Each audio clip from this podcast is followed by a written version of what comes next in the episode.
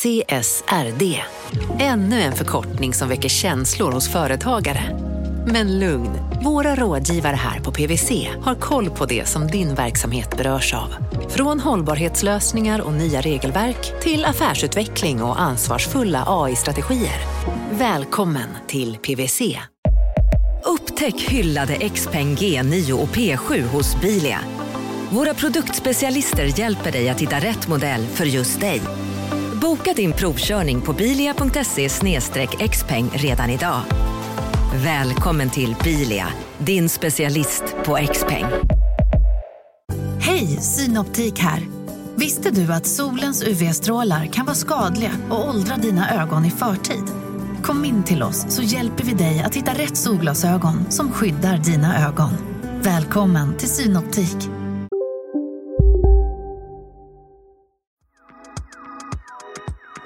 Jag vill inte dö utan att ha försökt uppfylla de drömmar jag har. Det här är Affärsvärlden Magasin med Helene Rådstein. Hej och hjärtligt välkommen till podden Affärsvärlden Magasin. Jag heter Helene Rådstein och idag så ska vi bekanta oss med entreprenören och investeraren Greg Dingisian. Han har hållit på med i princip allt inom svensk fastighetssektor. Men framför allt så har han varit en expert på att fynda på fastighetsmarknaden och bygga bolag av de där fyndade fastigheterna för att långt senare göra en exit och tjäna en hacka. Ett hyfsat färskt exempel på den här modellen det finns i Victoria Park som ägde miljonprogramsområden i södra Sverige. Det här började med att han köpte fastighetsbestånd i Herrgården i Rosengård och slutade med att de hade hur många miljonprogramsområden som helst och sedan så sålde man bolaget och han fick nästan en miljard kronor för det. Men just nu så är Greg Dingizian aktuell för att han håller på med att konvertera dentalbolaget Doxa till ett opportunt fastighetsbolag. Och de kom igång ordentligt under senhösten där man gjorde fem snabba affärer som snabbt ledde till att de fick en fastighetsportfölj på cirka 3 miljarder kronor. Han har ett ben i den metafysiska världen, alltså kristaller, stenar och han tror också på liksom alternativa världar. Precis som i affärer så har hans existentiella sökande både lyckats och misslyckats. Nu kör vi igång. Du är ju uppvuxen i Malmö. Ja. Du har gjort en omvänd klassresa i din ungdom kan man säga. Du kom hit som barn från Bagdad. Var hamnade ni någonstans när ni kom till Sverige? Då hamnade vi i eh, Slottsstaden, Fridhemsskolan, vilket var väldigt fint. Det var inga invandrare då. Och eh, fyra år senare, eller fem, sex år senare kanske, eh, när jag var 10-11 år så flyttade vi till Rosengård från då den här fina stadsdelen till eh, vad min pappa trodde var en ännu finare stadsdel, förmodligen Rosengård. Men det trodde man väl? Rosengård var ju nytt och Ja, sådär. absolut. Han, jag minns eh, när han kom hem en dag och sa att vi hade fått en eh, större lägenhet nu. För att jag hade fått syskon, tvillingsyrror och eh, vi skulle flytta till en större lägenhet. Han hade hittat en, en, eh, ny lägenhet, helt ny. Till skillnad från den vi bodde på, på fina Slottsstaden. Och den här låg Rosengård, faktiskt i kinesiska muren, den nu så omtalade eh, bostadsrättsföreningen. Och det var nytt och fint. Jag hamnade på Värner Odénskolan och, och där var ju väldigt många invandrar, invandrarungar. Från Europa. Ja, just det. Ja. det. Mina flesta vänner då, det var, det var ju jugoslaver, men även finnar och portugiser och gud vet allt. Eh, Europeer.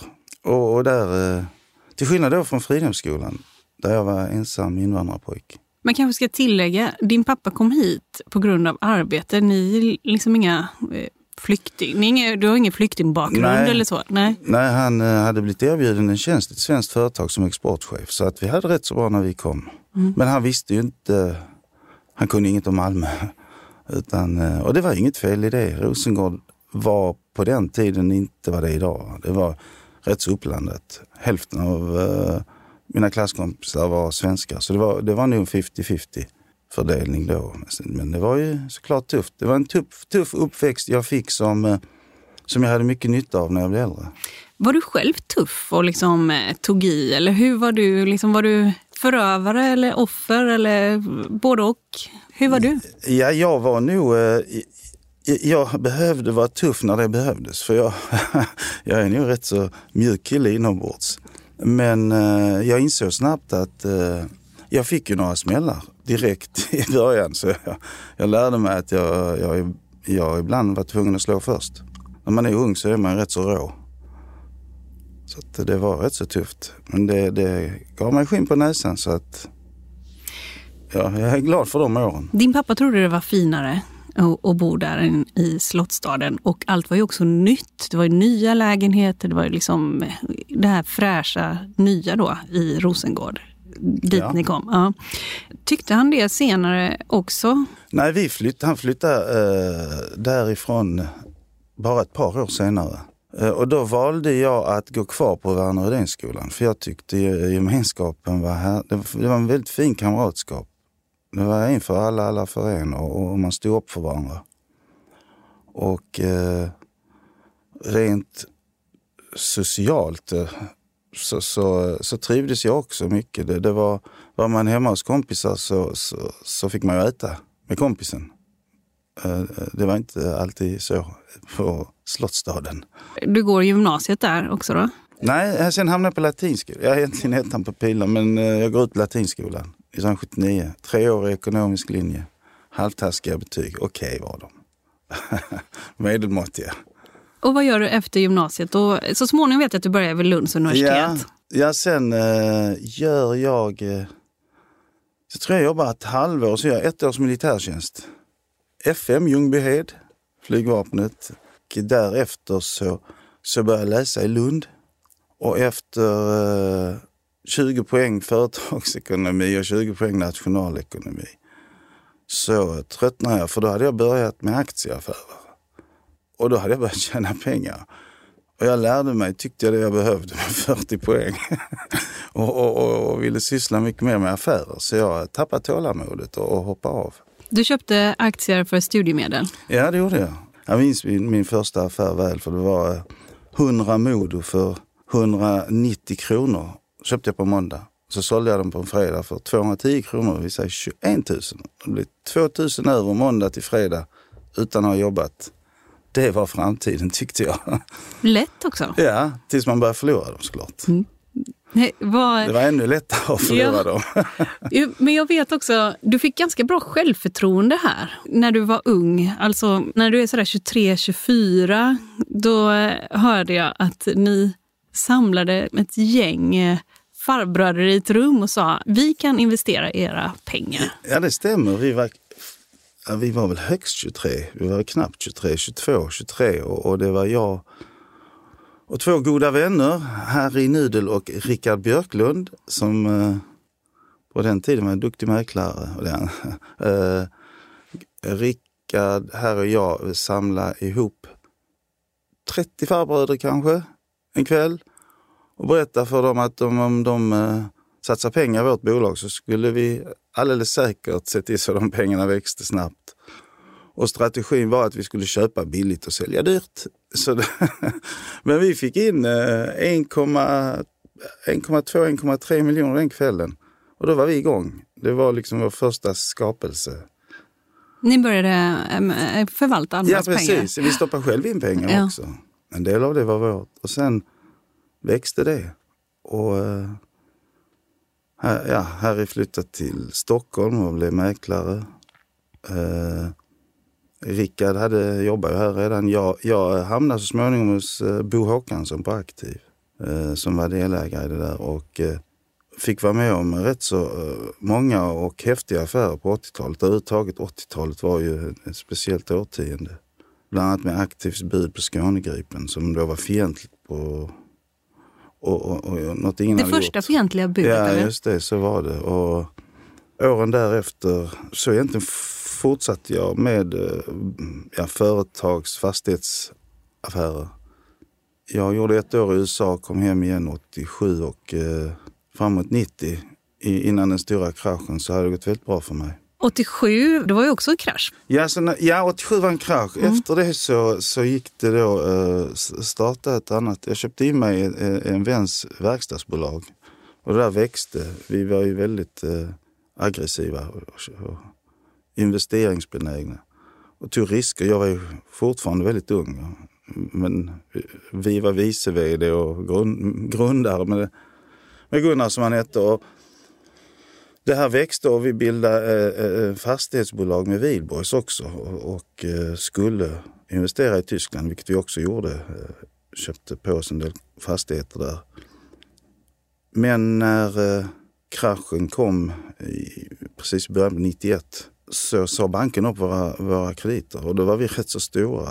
Mm, vi, och vi var ju långt ifrån ensamma. Det var ju väldigt, hälften av alla bolag fick ju enorma problem. Många eh, försvann. Vårt bolag, eh, det tog då banken eh, aktierna och sen eh, sålde man ut dotterbolagen. De var ju väldigt friska så det var moderbolaget och aktieägandet. Och då var vi var, jag kommer inte ihåg om vi var noterade eller inte, men vi hade ett par hundra aktieägare. Och ja, då fick jag anledning att fundera över livet igen.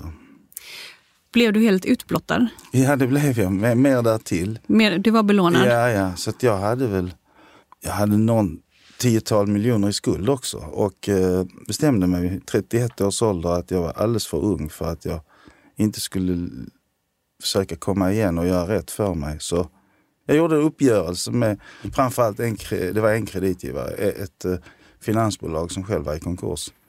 Och jag gjorde eh, en avbetalningsplan som tog sex år eller så. Och, och, och lyckades rädda det och, och hamna på plus igen. Det var eh, mycket så småningom tack vare att jag fick möjlighet att bli vd för ett fastighetsbolag som hade havererat en del, som heter Gotic. Ja. Och så sen gjorde en stor affär? Eller? Ja, sen eh, gjorde vi det. Då blev jag vd, jag var 35. Och eh, föreslog för styrelsen och ägarna att eh, vi skulle eh, göra något som ingen annan gjorde, nämligen köpa hus i Sverige. Alltså Gotic ägde hus i Tyskland då och blödde en del, det var vakanser. Och ja, mitt förslag var att det var världens läge i Malmö i varje fall, där vi var. För att just nu kunde vi köpa hus som annars aldrig var till salu och inte bara det, vi kunde köpa det med eh, till ett väldigt bra pris. Det enda som fattades var pengar och vilja. Jag fick med styrelsen och ägarna och under eh, två år, i mycket rask takt, så köpte vi måhända 20-25 procent av alla kvadratmeter kommersiella mellan eh, ja, Stortorget och Triangeln. Vi köpte väsket överdriva, men vi köpte väldigt många hus, inklusive Triangelhotellet och köpcentret. Och det var efter något år, då hade det inte funnits så jättelänge? Nej, det var ganska nytt. Det bildades alltså slutet av 80-talet som en av väldigt många projektbolag där man tog in eh, kapital från, från lokala investerare. Men eh, eh vi stöpte om det i slutet av 95. Eh, och det tog ju bara två år eh, innan... Eh, ja, sen noterade vi det. Det gick, hände väldigt mycket, mycket snabbt. Och, och, och då hade jag själv eh, fått möjlighet att köpa in mig i detta. Sen kom Vasakronan 97, och la bud på det i slutet av 97 och, och då sålde ägarna. Var det din bästa, största affär? Där och då, ja. Där och då? Ja. ja. Hur mycket pengar blev det ungefär? det kommer jag inte ihåg.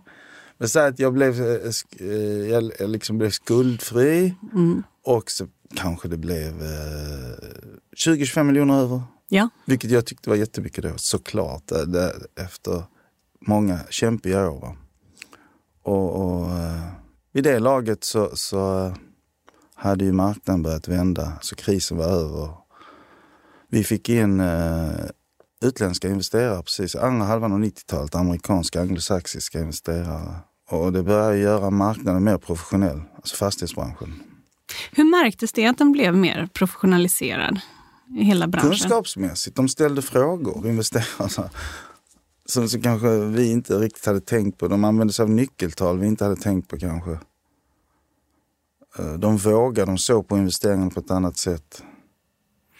Och, sen, eh, och då har du sålt där. Och eh, är du sådär, ja vad ska jag göra nu för någonting? Eller vad, vad, vad är du för läge då?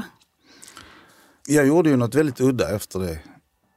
Och det var ju Meaning Green. Mm. En vegetarisk snabbmatskedja. Och, och, eh, tanken var att Det fanns ett behov, men inget utbud. Det vill säga, sätter man dit ett, ett erbjudande, ett utbud så kommer kunderna. Tiden var mogen för den typ av mat, tänkte vi. Och vi tänkte nog rätt, men vi, gjorde ju, vi, vi utförde inte själva jobbet så bra. Det blev lite spretigt. Man kanske skulle haft färre produkter. Ni kanske skulle varit ännu mer fokuserade. Och var ni för tidiga också? Jag tror inte vi var för tidiga. Vi, vi, eh, vi, vi komplicerade erbjudandet. Alltså vi skulle gjort något mycket enklare. Det, ambitionen att servera det snabbt, vilket då var det som gällde, det var mycket luncher, så, och eh, kombinerat med hälsosam, ekologisk, vegetarisk mat. Den var för, vi satte ribban för högt. Det tog för lång tid att fixa maten. Det blev för mycket. Det var massa problem. Och vi gav, det hell, vi gav oss själva heller inte tid.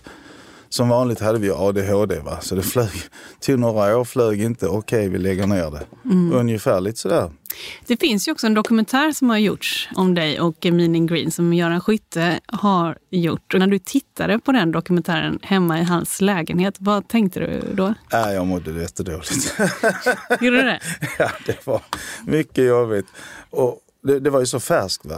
Det är ungefär som att ha, ha spelat en eh, VM-fotbollsmatch, en final och så förlorade med 4-0 och så skulle behöva se det på tv. det var, Mitt det var, framför. Ja, det var, ja, innan, ja. Så det var jobbigt. Men, ni, ni, ni sänkte någon flaska vin? Ja, ja, Fler? Ja, jag, jag vill minnas att jag drack två flaskor på en timme om det är möjligt för att uthärda det. men det kanske är en överdrift.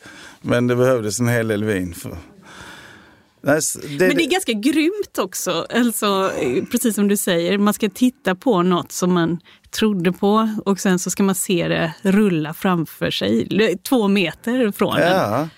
en. Göran visste, vi visste ju inte vad det skulle bli. När han, hade tog ju, han följde mig, eller dem, det var ju Stefan Berg och uh, ja, Anders Ödegatten.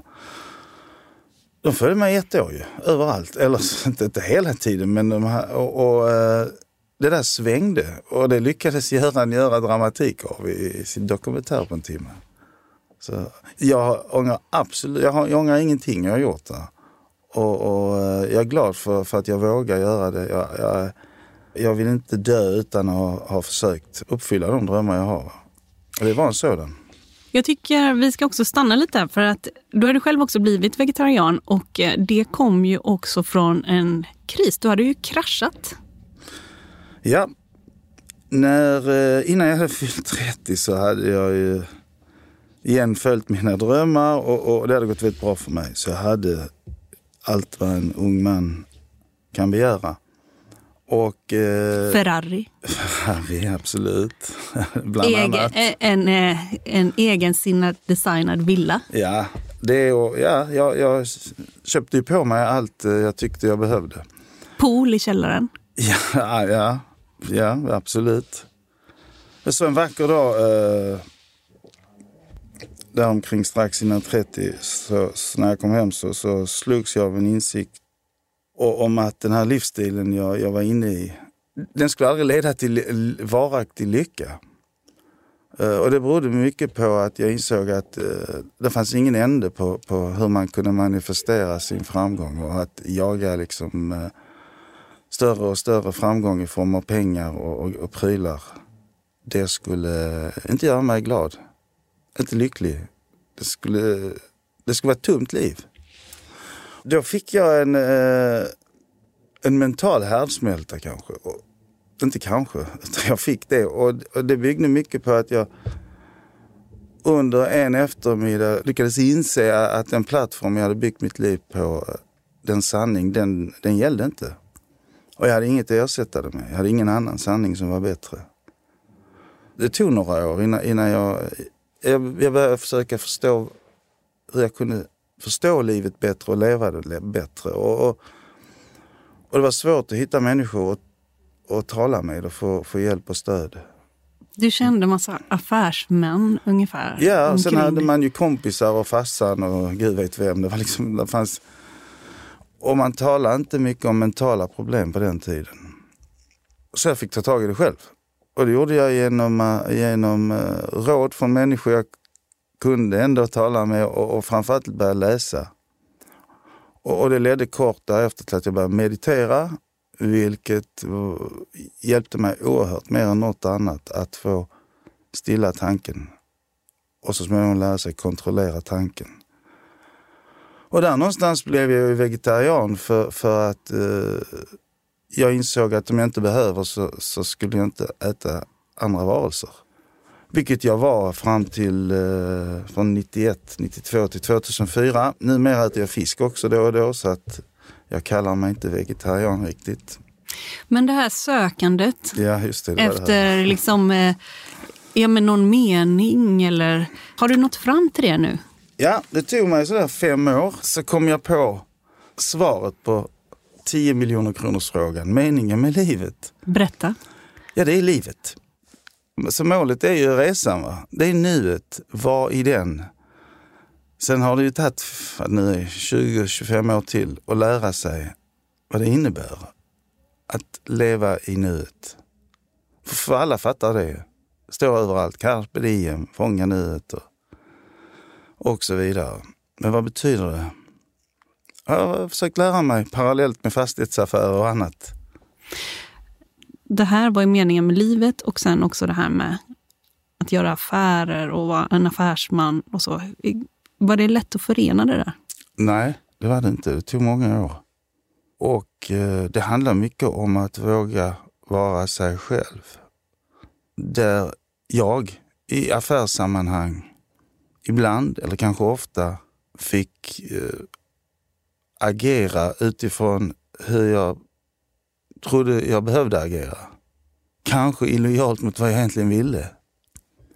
Den typen av problem, dilemma fick jag, fick jag lära mig att hantera. Hur ska jag agera i en sån situation? Och, och, och lära mig att det handlar mycket om val och konsekvenser. Det fanns inga rätt och fel.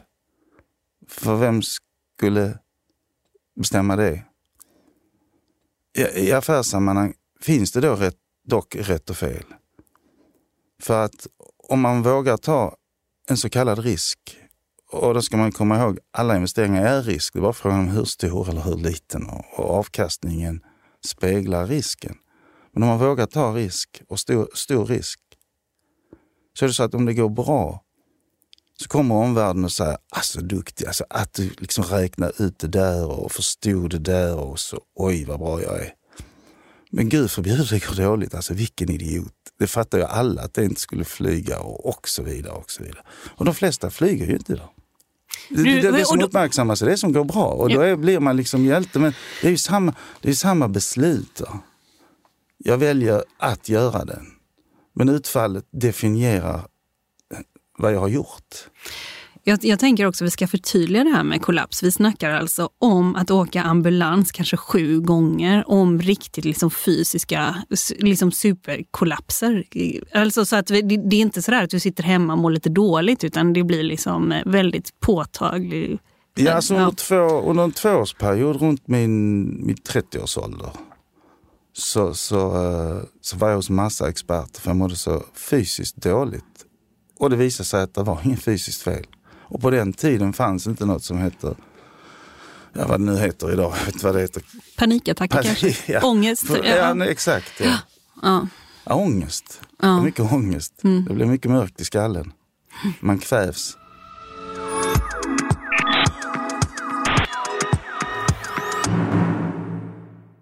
Marknaden sponsras av SPP, pensionsbolaget. Eh, förra gången pratade vi lite om ITP. Och som en kort repetition så, så var det ju 70-tal, arbetsmarknadens parter bestämde att alla tjänstemän ska ha en tjänstepension. Man kom överens om vilka villkor som ska gälla i den här pensionen och så kallade man den för ITP. Så jobbar man idag som tjänsteman i ett företag med kollektivavtal, då har man förmodligen den här pensionen, ITP-pensionen. Eh, och det är ju så att man kan påverka eh, den här pensionen, hur den är placerad. Vart femte år så gör nämligen Collectum, som de heter, en enorm upphandling där olika pensionsbolag kan ansöka om att få förvalta eh, de här pensionerna. Och SPP är ett av bolagen som valdes ut i den senaste upphandlingen. Och sen kan du som pensionssparare välja eh, vilket av de här olika pensionsbolagen som, som då ska få ta hand om dina pengar. Och tanken med den här upphandlingen det är ju att liksom kvalitetssäkra de här olika alternativen eh, men också att förhandla fram stora rabatter så att pensionsspararna ska få, ja, kunna spara pengar genom att avgifterna eh, som är så viktiga eh, blir eh, lägre. Och vill man välja någonting i ITP-systemet då finns det en relativt ny sajt som heter avtalat.se. Ehm, där kan man gå in och se hur sin ITP-pension är placerad. Jag gjorde det häromdagen faktiskt. Ehm, idén är att hälften av pengarna alltid ligger i något som kallas för traditionell försäkring. Det här gjorde vi ett avsnitt om i podden Kapitalet nyligen eh, som vi kallade världens bästa sparform. kan man lyssna på om man är intresserad. Eh, den andra halvan eh, den kan man också lägga i en traditionell försäkring eller så kan man placera det i något som kallas för fondförsäkring. Eh, SPP som sagt eh, var ju ett av de fåtal bolagen som valdes ut i den senaste upphandlingen och de finns med som alternativ både med en traditionell försäkring och med eh, fonder. Så det var en liten bakgrund till ITP-systemet. Vill man läsa mer om det här eller typ kolla hur ITP-pensionen är placerad, eh, kanske göra förändringar, då går man in på avtalat.se Eh, men tack säger jag till SPP som vill göra oss människor mer medvetna om hur enormt viktig pensionen är för oss som en framtida lön, men också som en positiv kraft i samhället eh, och förstås för att ni möjliggör eh, den här podden Marknaden. Jag hörde apropå risk att det var en investerare som sa så här. När Greg håller på med fastigheter ska man hålla sig nära. När han håller på med något annat ska man hålla sig jävligt långt borta. Är det taskigt? Även smart man. ja, men för, hur som helst, eh, efter det här då, du blir också, du kommer in på HSB, eller hur, i Malmö. Du är också med här vid Turning Torso och eh, håller på med det. Kan du berätta lite om den tiden? Ja, sammanlagt cirka tre år. Mm. Det kändes väldigt mycket längre. Jag hamnade där för att jag hade en affär med mig in som jag ville göra tillsammans med HSB, dåvarande vd. Affären eh, blev inte av och istället fick jag frågan om jag kunde hjälpa till och eh, strukturera deras fastighetsinnehav. Och det gjorde jag, men det tog inte lång tid förrän jag blev involverad i Torsen. Och inom vad nu var 9-10 månader så hade jag blivit vd för HSB och där satt jag. Och, och eh, sen hade jag två av mina mm, mest spännande, kanske jobbigaste år eh, och det var att förklara Törning Torsen. Alltså vi behöver två timmar för att jag ska gå igenom ja. det. Det, det, det, det blev så det... extremt mycket dyrare än vad man hade trott. Ja, just det. Det skulle kostat 729 miljoner. När jag blev vd så, så satte jag ribban på 1,6. Vi landade väl på 1,5. Men det, det, och det var ju det som var bakgrunden till att Johnny Örbäck fick avgå. Att det fanns olika, eller meningsskiljaktigheter i, i, i det här med vad det skulle kosta och hur det hade gått till. Ja, under den processen så var det väldigt mycket massmedia. Vi var under, utsatta för hårt tryck i spekulationer från media dagligen om hur vi skulle gå konkurs och hur illa det här var för Malmö. Och... Men var det så konstigt när det blir så eh, dubbelt så dyrt? Det, var ju, det är ju HSB-medlemmarnas pengar. Och de är representerade av en stämma. Det är alltså ungefär 25 procent av alla hushåll i Malmö ingår i HSB Malmö. Då var det drygt 42 000 medlemmar. De har en stämma representerad av typ 350 personer kanske som väljer en styrelse med hjälp av en valberedning. Som väljer en VD. Och någonstans om, om, om vdn har gjort ett fel eller inte sköter sitt jobb så är det ju faktiskt styrelsens ansvar. Och om styrelsen då inte har gjort ett bra jobb genom att välja en dålig vd så är det faktiskt valberedningens ansvar. Mm. Ja, och är det valberedningens ansvar så får ju medlemmarna ställa sig den frågan, hur fara kunde detta hända? Va? För min del gick jag in och, och, och gjorde det jag kunde och det blev bra. Eh, så, så, men jag tror att det som hände fick HSB Malmö och hela HSB-rörelsen att eh, fundera en extra gång på hur, hur besluten går till, de här stora och viktiga. Och, och det tror jag har varit väldigt bra för HSB-föreningen. Och jag, jag, tror att de flesta föreningar, eller kanske alla, mår, mår mycket, mycket bättre ändå. Om man tänker sen, jag tänker att du har liksom rört dig så himla snabbt och har varit så snabba beslut och så kommer du till sån här jättekoloss. Eh, och eh, med dig därifrån får du ju också Annehem sen. Men hela det här koloss, att ratta liksom, eh, en koloss, det, det, känns som att det faktiskt inte eh, Passar riktigt din personlighet? Nej, det, jag hade ju inte sökt jobbet. Det bara blev så att jag fick det. Jag hade förmodligen aldrig fått det om jag hade sökt det. Men, uh, ja, det var speciellt att vara vd för HSB. Mycket speciellt kan jag säga. Uh, och det är det enda jobb jag har sparat väldigt mycket dokumentation från. Med tanke på att jag någon dag ska skriva en bok, men det tror jag inte händer. Det, det var spännande, väldigt lärorikt. Och, jag, och det slutade lyckligt, så jag är väldigt glad för de åren. Hur kom Anne hem till? Det har ju också kritiserats lite grann. Ja, men han, liksom, var det affärer man kunde gjort från HSBs räkning som ändå blev Anne hem och sådär? Nej, det var det inte alls. Utan Annehem... Eh, i det, ja, ja, slutet eh, av 2005, eh, när jag hade, då, vi hade bestämt att jag skulle sluta. Jag ville det, jag hade gjort, sagt upp mig tre gånger men lovade att vara kvar tills huset var inflyttat.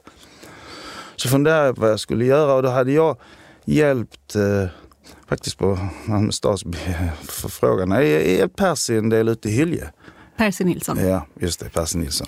Och Hylje hade Malmö satsat mycket på skulle, skulle liksom bli någonting. Och vid det läget så var det bara två aktörer som eh, höll på med något. Och den ena var Percy och han hade sin stora kvarteret, eh, arenan och Emporia, alltså det som idag är Emporia. Gigantiskt köpcentrum. Ja, gigantiskt köp, Sveriges största då när det byggdes. Och sen var det en herre, en norrman som hette Arthur Buckart som hade fått en markanvisning på ett hus på 350 meter precis bredvid. All annan mark var det ingen som ville ha. Och eh, när jag då hade hjälpt Percy och bland annat hade jag ju också fått kommunen att släppa 250-300 lägenheter till HSB. Så tittar jag närmare på Hylje och, och jag gillar ju att titta där ingen annan tittar. För ingen var intresserad av Hylje. Alla ville eh, investera i Västra hamnen, ingen trodde på Hylje. Och eh, jag fattade tycke för det direkt. så, så, så jag bestämde mig för att när jag slutar här så ska jag till Malmö stad och försöka få markanvisning på torget. Vilket jag då gjorde. Det är fyra hus, det är två höga hus. Och ja, för de som inte har sett det, så det är, det är ett rätt så stort projekt. Jag tror delvis för att, eh, som tack, för det är ovanligt att man får en sån stor markanvisning. Delvis för tack eh, för vad jag gjort med HSB och Tonic Torso. Men också för att det var, det var, det var knappt någon som var intresserad. Jag tror inte det, det var ingen konkurrens.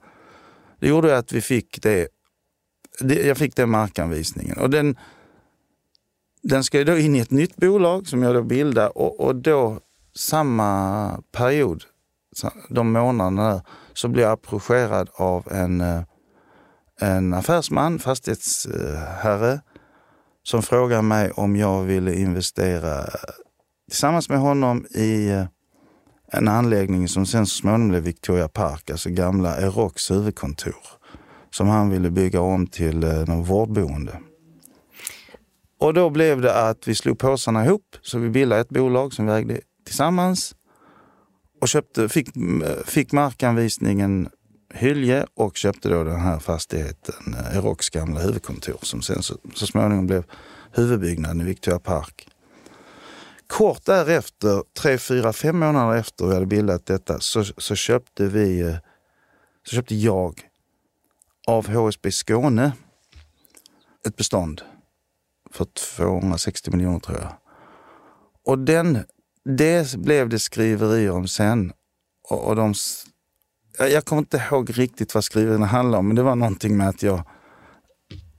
Ja, att du hade blivit förfördelad? Ja, ja, just det. Mm. Vilket jag absolut inte hade blivit för dem. För de hade några köpare till och så sålde de till eh, den part de ville. Va? Så det var ju ingen koppling till HSB Malmö. HSB Skåne som satt i Lund är ju en egen förening. Däremot blev det en skandal i HSB Skåne några år senare där vdn och ordförande fick gå. Man kan säga att eh, ett antal HSB-föreningar sköttes eh, väldigt mycket som familjeföretag för. Det var en del av fastighetsbranschen som inte har eh, professionaliserats ihop? Nej, det blev ju grunden till Annehem. Sen knoppade vi av Victoria Park. Annehem blev uppköpt av Peab 09. och det är de som byggde sen. Och jag flyttade utomlands. Till Bali? Ja. Varför? jag hade anledning och eh, vilja ta sex månaders semester, längre semester, ett break. Under den semestern så bestämde jag mig och min fru, dåvarande fru, att eh, det kanske inte alls var dumt att byta livsstil helt. Så vi bestämde oss för att flytta. Och så, ja, jag precis sålde allt, men ja, flytta ut. Men det var bara i tre år. Jag hamnade där hen i livet att jag skilde mig och, och flyttade tillbaka till Sverige.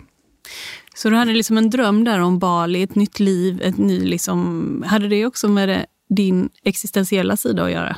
Ja, det är en väldigt fridfull plats. Mysigt och, och vi levde ute ut i naturen. Så det var, det var fina år. Det har ju också varit en tvist sen med Skatteverket och Ja. huruvida du bodde helt och hållet på Bali eller inte. Du förlorade den där tvisten det var 2019 tror jag. Eh, va, hur, hur var det? du, nu, nu gör du lite sådär att du blir matt av det där. Ja. Ja, alltså, jag, det- skattemyn- jag, jag, eh, jag tog en utdelning. eh, Ett bolag utomlands tog en utdelning. Jag följde, jag följde eh, alla regler. Jag gjorde allt rätt. Men då jag flyttade hem igen så hävdade Skatteverket att det här var arrangerad historia. Att jag flyttade ut och att jag skilde mig och flyttade hem igen. I syfte att spara skatt, vilket det absolut inte var. Och de fick väldigt trovärdiga. Jag menar, alla som kände mig visste vad som hade hänt. jag hade levt med mina vänner. Så. Trots vittnen och annat så förlorade jag. Ja. För att citera min advokat så sa han, Greg det spelar ingen roll eh, vilka skäl de skulle, ha, de skulle ta dig. Va? Och jag fick ta tillbaka hela utdelningen i skatt. Så, så var det med den saken. Har du kvar huset på Bali? Ja det har jag. Eller jag, jag äger det tillsammans med min exfru.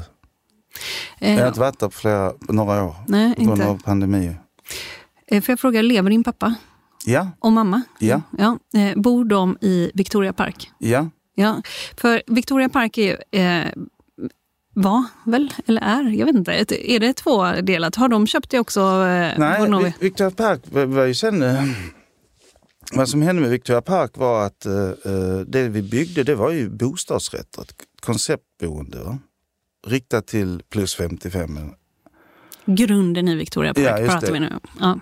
Och, och när jag kommer hem från Bali så sätter jag det här lilla noterade bolaget. Eh, vi var noterade på First North, hade börsvärde på 130 miljoner. Kanske 20 i kassan. Så det var ett väldigt litet bolag i fastighetssammanhang.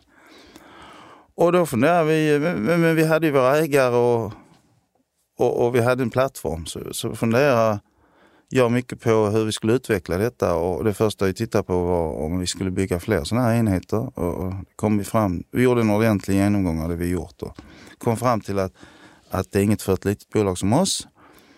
Tittade på, sen tittade jag på idén och, och, och om vi skulle börja nyproducera i mycket snabbare takt, enklare lägenheter och, och det la vi också undan. Och där någonstans, alltså där hösten 12, eh, så dök möjligheten upp med Rosengård. Och, då, och det var ju ett bestånd som ingen ville köpa. Detta var herrgården. Det hade varit eh, uppmärksammat på Uppdrag granskning. Det hade varit insekter som kröp på barns eh, ansikten och sådär. Hade man spelat upp. Eh, och, eh, och det programmet gjorde att ni fick också marken billigt. Ja, det här var ju skandalhus sa man. Och det varit på eh, Janne Josefssons eh, Uppdrag granskning. Och, och där, eh, Det var hemskt. Ja, det var ju belagt. Ja, nu kommer jag inte ihåg exakta detaljer, men, men det, det, det, det var ju en situation då eh, ägarna bara ville ur. Och ägarna var norska Akta, en fond.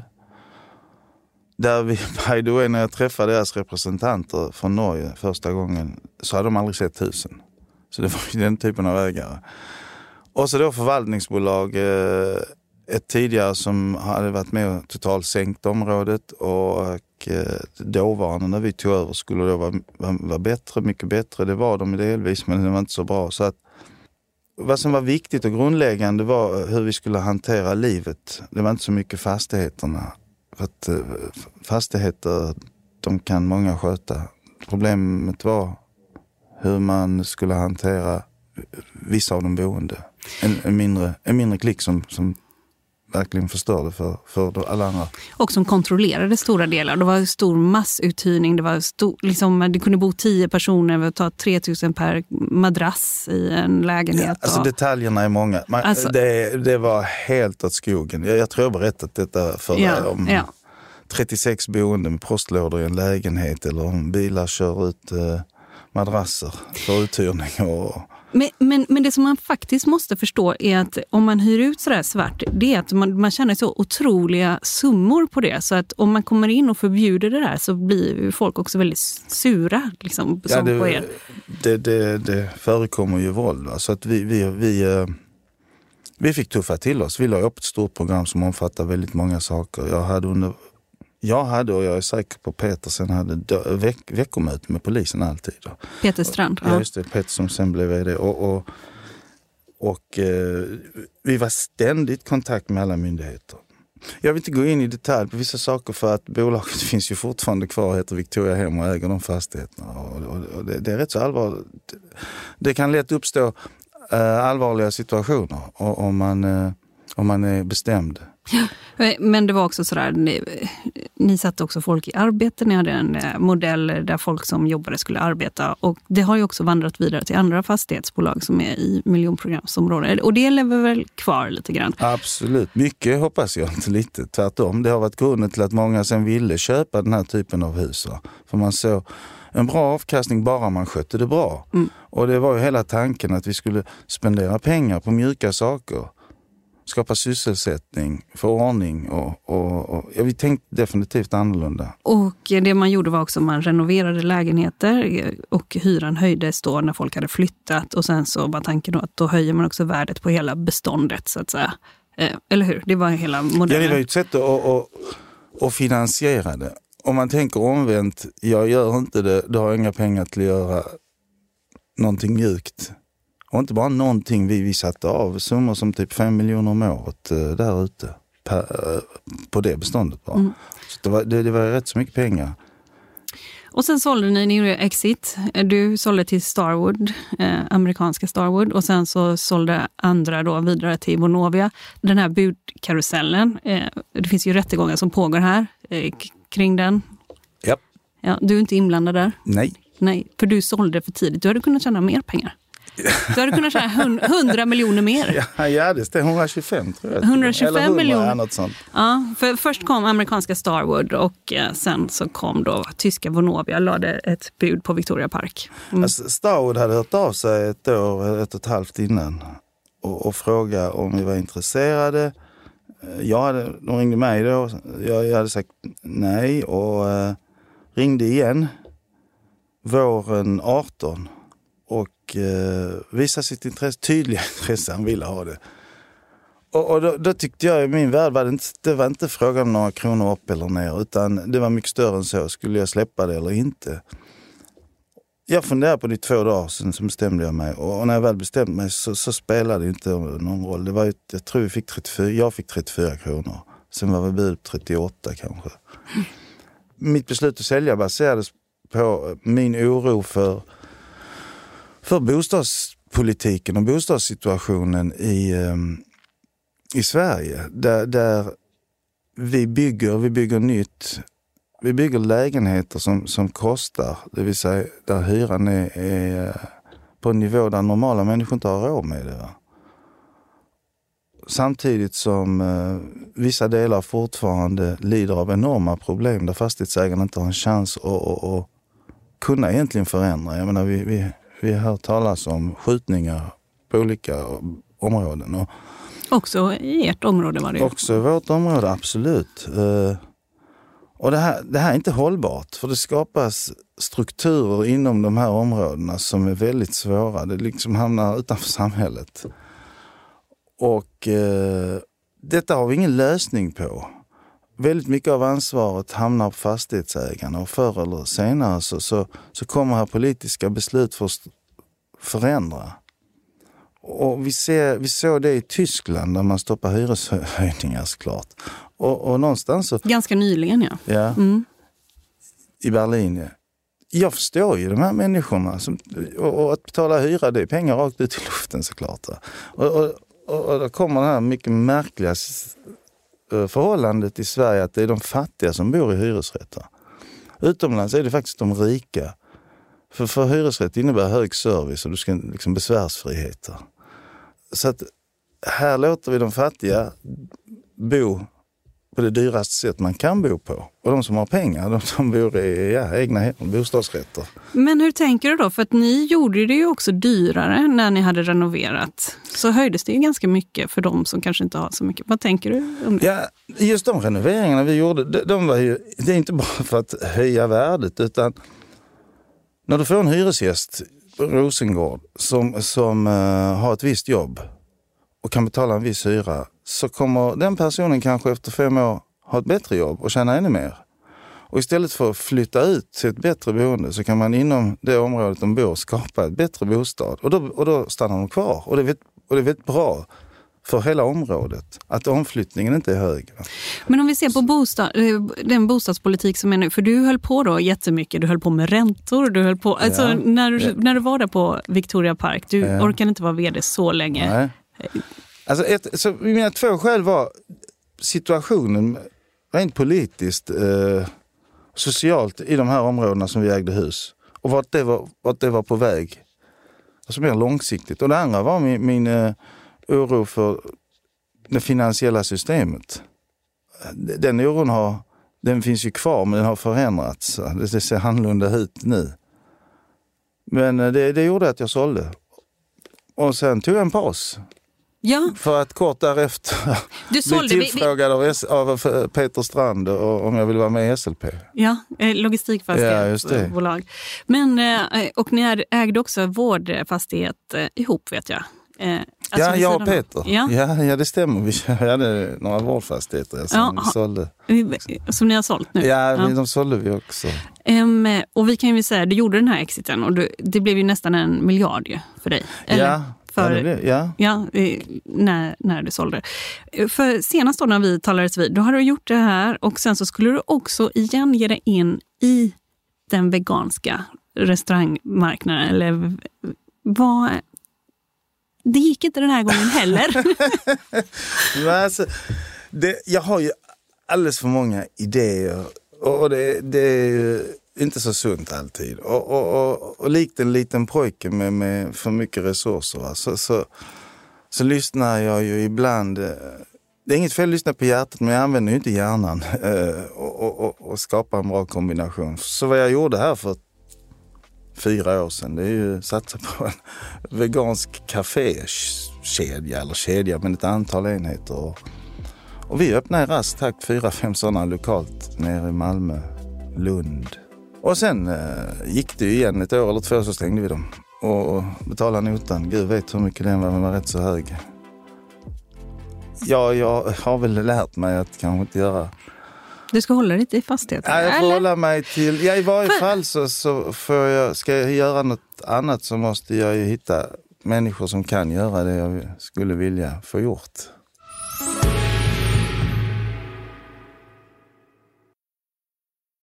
Eh, marknaden sponsras av Karla. Eh, vi pratar ju en hel del om bilar här- på kontoret. Eh, karla har ju skapat, skulle jag säga, det som är standarden för hur man idag köper och säljer bilar på nätet. Kort bakgrund bara. Karla säljer och leasar begagnade elbilar och laddhybrider på karla.se. Alltså en helt digital upplevelse. Och man har gjort det här med ett nästan maniskt fokus på vad en bilköpare faktiskt behöver. Jag gjorde ju en intervju med en av grundarna, Patrik Illerstig, i marknaden här eh, ganska nyligen, eh, daterad 25 mars, om man vill lyssna på den. Eh, men där berättar han hur de kom in i det här lite från vänster för att försöka uppfinna hela den här liksom bilköpupplevelsen från början. Och de har idag, vilket är rätt otroligt, 4,8 i betyg eh, på Trustpilot. Jag, jag har sett många företagssidor på Trustpilot, men det här är nog bland eh, det bästa jag någonsin sett faktiskt. Man kan sälja bilen till Karla också. Eh, då går man in på karla.se, delar lite info om bilen, sen får man en gratis värdering och ett bud. De hämtar bilen helt gratis i hela Sverige och så har man pengarna på kontot i samma stund som de hämtar bilen. Det är grymt. Eh, så ska du köpa en ny bil eller sälja din gamla, eller båda delar för den delen, gå in på karla.se och eh, kolla. Alltså karla.se och Karla stavas med C. Tack så mycket till Karla. En sak som, liksom är, som du är väldigt aktuell med nu, och nu har vi dröjt ganska länge till det, det är ju att eh, Eh, förutom den här veganska, eller var det veganska eller vegetarianska? Vegansk tjej, veganska kaféer. De här veganska... Egentligen raw food, till och med jaha, sådana. Jaha, mm. det är ju ganska svårt. Liksom. Ja. Man ska inte tillaga någonting. Precis. Så det finns ju också en energi, eh, alltså man ska snåla med energin också. I ja, det. framförallt för att raw food är väldigt nyttigt för, för, för människan. Mm. Men det kan inte så kul att äta för ofta. Det är ganska svårt om man har provat den dieten Jag har gjort det. Det är ja. ganska komplicerat. Liksom. Ja. Ja. ja. ja, det är det. Ja, äter du mycket raw food? Nej, men gärna. Mm, du gör det gärna? Ja, jag gör det gärna. Mm. Eh, förutom detta då, så investerar du i en rad bolag. Du investerar bland annat i Doxa som eh, du har konverterat, eller nästan helt och hållet nu. Berätta lite om Doxa. Du går in, det var länge sedan du gick in där. Ja, det är säkert tio år sedan. Ja. Ett Uppsala-bolag? Ja, och jag, eh, jo, jag investerade i, eh, i Doxa för kanske tio år sedan och eh, köpte på mig lite mer och mer, följde bolaget, var med i några nyemissioner. Ett dentalbolag? Ett dentalbolag, ja. Som eh, jobbar med biokeramiskt material, det vill säga ett organiskt material. Och, och då eh, som produkt var väldigt, väldigt fördelaktig och eh, vunnit priser. Så, så det var väldigt en bekräftad produkt. Och problematiken mer var att sälja mer och mer såklart. och eh, för en lång historia kort så eh, väl framme vid 2019, ett vd-byte och en, en, del andra byten och, och, och, jag köpte på mig mer och mer. Jag faktiskt ett bud på bolaget till och med. Och jag tror vi hamnar vi ett ägande på 60 procent på hända. Så eh, tillsammans med den eh, eh, nya vdn och styrelsen så bestämde vi, oss, bestämde vi oss för att göra en plan, en femårsplan. Och när den var klar och vi tittade på den så kom vi fram till slutsatsen att det här bolaget kommer utvecklas bäst och må bäst med andra ägare. Och varför det då? Jo, för då skulle de få hjälp. Det handlar om distribution och komma ut med, med produkterna. Det tar för lång tid och verksamheten låg helt och hållet i ett dotterbolag och vi hann också tänka tanken, men vad gör vi då? För sannolikheten att ett större internationellt bolag skulle köpa ett noterat litet bolag, är väldigt liten, de vill inte ha det huvudbekymret, huvudvärken. Och då hade vi tankar på att i så fall om allt går väl, då kan vi stöpa om bolaget, det kommer vara noterat och göra det till fastighetsbolag. Vi satte igång med detta och eh, vi kom väl igång med det i januari 2020.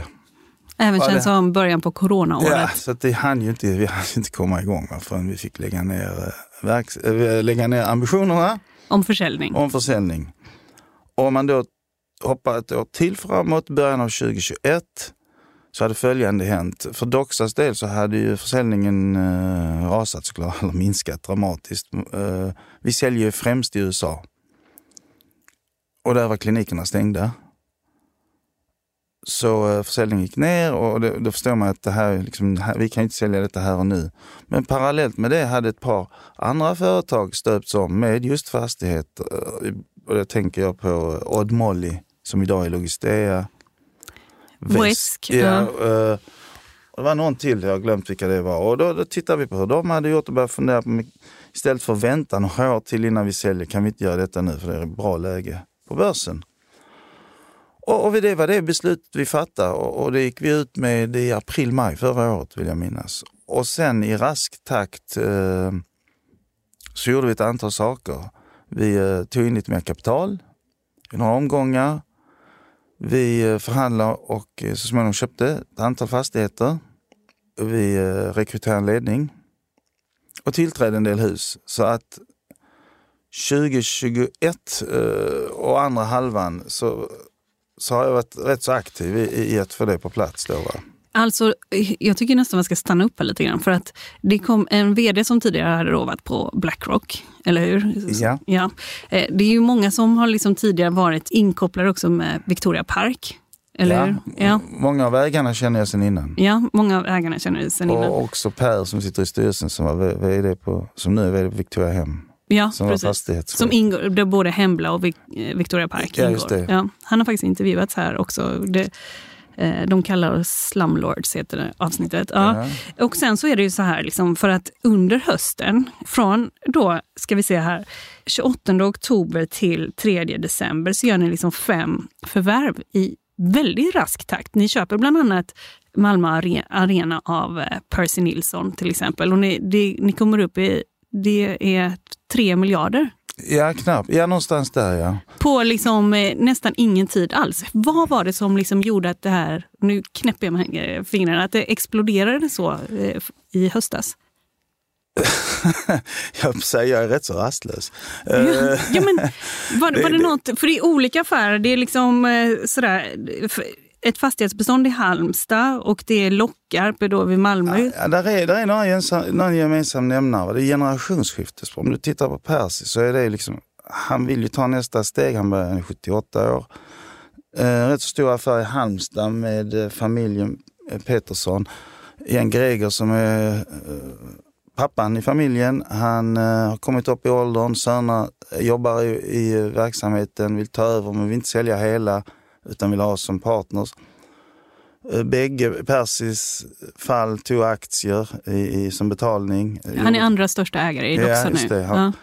Familjen tog, Pettersson tog också betalt. Eh, familjen Broman i Malmö som äger en hel del väldigt fina bostadshus. Skulle, det var också dags för generation och då vill de sälja av de kommersiella husen.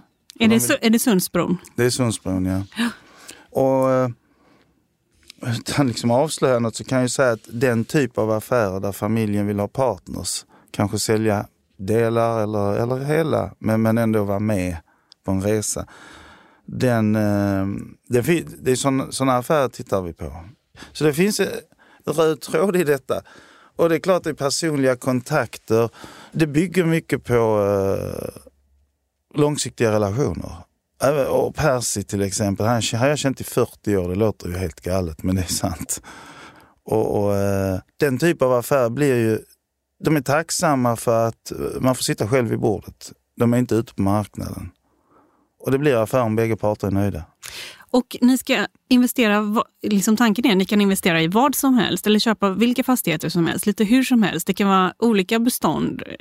Ni är helt opportunistiska. Ja, det, det, det, det har vi valt att vara. Vi ser ju möjligheter i olika branscher och man kan också säga att vi ser vissa eh, br- branscher i, i, i fastighetssektorn som vi tycker är så pass uh, heta så det är inte lönt för oss tittare. Och då kan ju Logistik. logistik och bostäder. Ja. Alltså det är ju eh, väldigt mycket pengar i de sektorerna. Så att det, det är ju inget, där springer vi inte efter objekten precis. Och vi försöker hitta dem utanför marknaden, kontakter och bygga intelligent. Och, och vad vi vill skapa är en portfölj som, eh, som är väl balanserad och, och, och där risken är väl spriden helt enkelt. Så att det blir ett, så för att min, så för i mindre investerare som, som vill investera i fastighetsmarknaden men inte vet vilka, aktier, vilka fastighetsbolag den ska välja så, så hoppas jag och tror jag vi är ett bra alternativ. Det är ju inte riktigt som compounders som finns på börsen, men det är inte jättelångt därifrån heller. Ja, någon sa, någon har nämnt fast dator och, och i- vi försöker, jag menar vi tittar inte på någon annan. Vi vet ju hur fastighetsaffärer görs och, och eh, vi försöker bygga med intelligens och på lång sikt. Vi är inne i en turbulent period. Bara om tre eller sex månader kan världen se helt annorlunda ut. Och det gäller nya förutsättningar. Så, så jag tror att vad jag tror vi kan vara duktiga på det är att vi vågar rita om kartan efter terrängen.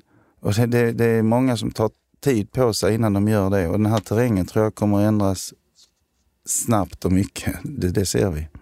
Det ska bli spännande att följa. Kan man vänta sig det här tempot framöver? Det vet jag inte. Det, är sådär, det kanske man inte får säga hur som helst, men, men, men vi får se. Du, när SLP noterades, du är ju storägare i SLP, du har 15-16 procent eller någonting. Va, vad tänkte du då? Du fick någon, det blev någon miljard där? Ja, det blev en, en, en lyckad eh, notering. Intresset var enormt stort eh, enligt Carnegie. vi, eh, så tilldelningen blev minimal för de som sökte. Vi, vi är såklart väldigt eh, lyckliga över det. Mycket kredit till eh, Peter Strand och kompani som har gjort ett fantastiskt jobb med bolaget. Jag brukar säga att Peter Strands och ja, det är Tommy, det är, det är inte bara en person. Men... Erik Selin kan man väl nämna? Ja, Erik Selin kan man lämna. Han har gjort uh, sitt och, och, och jag är väldigt stolt att vara aktieägare. De gör ett bra jobb. Jag, jag, jag som sagt brukar, eller jag sa inte det, men jag brukar jämföra honom med ett schweiziskt ur. Den tickar och går. det är liksom, alltså det, Peter? Ja, ja. Det, han gör ett väldigt uh, bra arbete, ofta utan misstag och fel.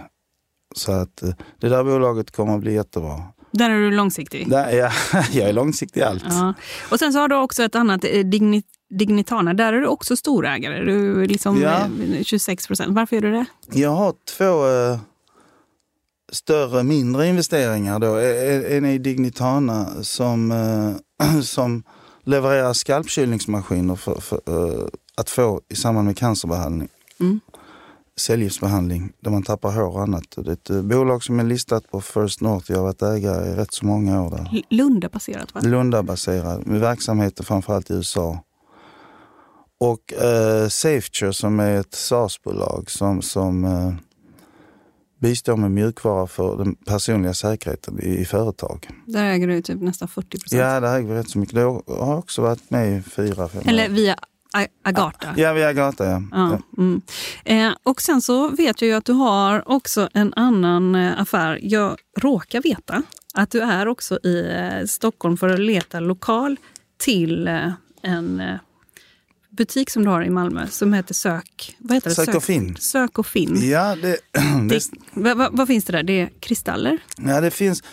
Bakgrunden till Sök och Finn är att när jag själv eh, var eh, yr ung man och sökte eh, en bättre mening i livet så eh, fanns det en liten bokhandel i stan, Bo, Sök och Finn, öppnade i slutet av 80-talet och jag var en frekvent kund där och köpte böcker och rökelser och annat.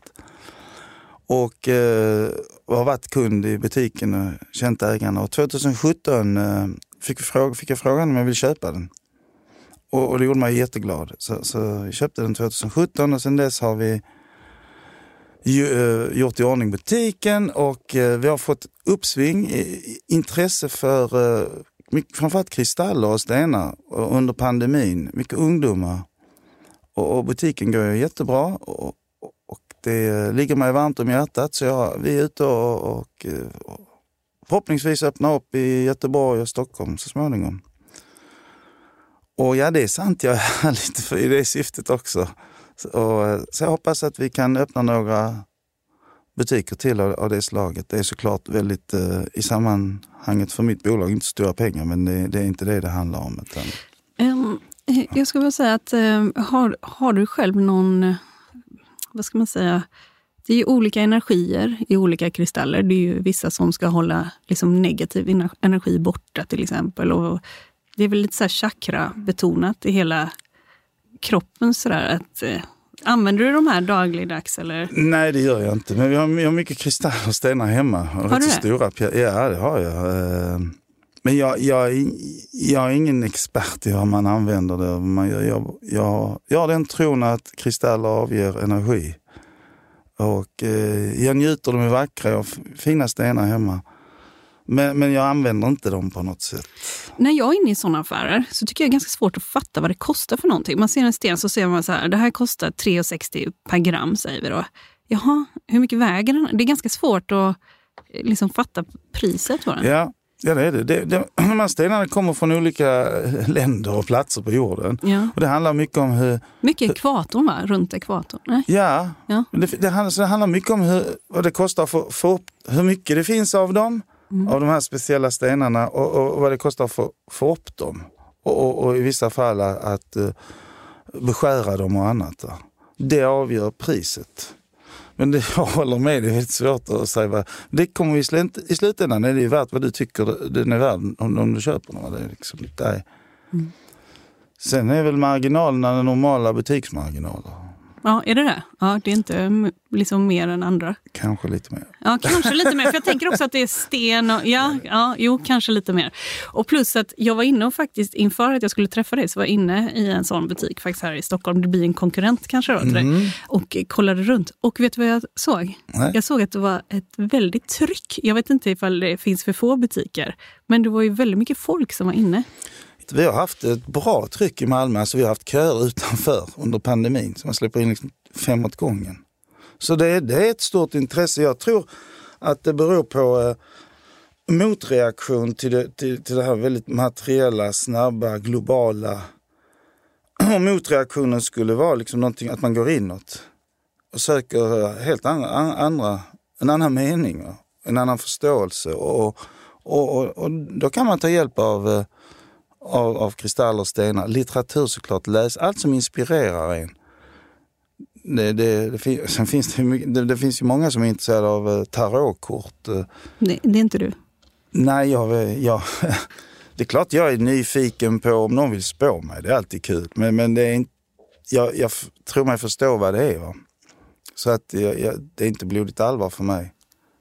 Eh, Jag träffar många företagsledare, entreprenörer och storägare och så. Det gör ju du också. mm. De brukar inte prata om det här och det andliga och det spirituella. Hur blir du bemött av dina likasinnade? De som känner mig, de vet ju mitt eh, intresse för detta och att jag har liksom halva, ena benet i den här metafysiska världen. Så det, det, då, visst kan jag prata om sånt här, men, men ofta, ofta är det ju speciella sammanhang, kanske när vi avslappnar vid middag. Eller, och, och rent konkret vad det hjälper mig med det är ju, det är ju livsfrågor. Så att man finns ju där för sina vänner och, och de finns där för mig. Och, så visst kan jag prata allvarligt om, om eh, djupare frågor.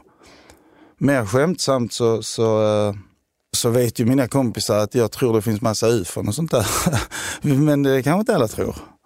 Mm, d- Tror du det? Att det finns rymdskepp, Ja. ah, självklart. Jag tror ju inte alls på den här eh, den historien som är given oss. Den, den normala berättelsen. Lika lite som jag tror på Adam och Eva eller något annat. Jag menar, vi har, ju- den här planeten har funnits rätt så länge. I många miljarder år. Och att inte tro att det har varit andra här, det är ju rätt så naivt.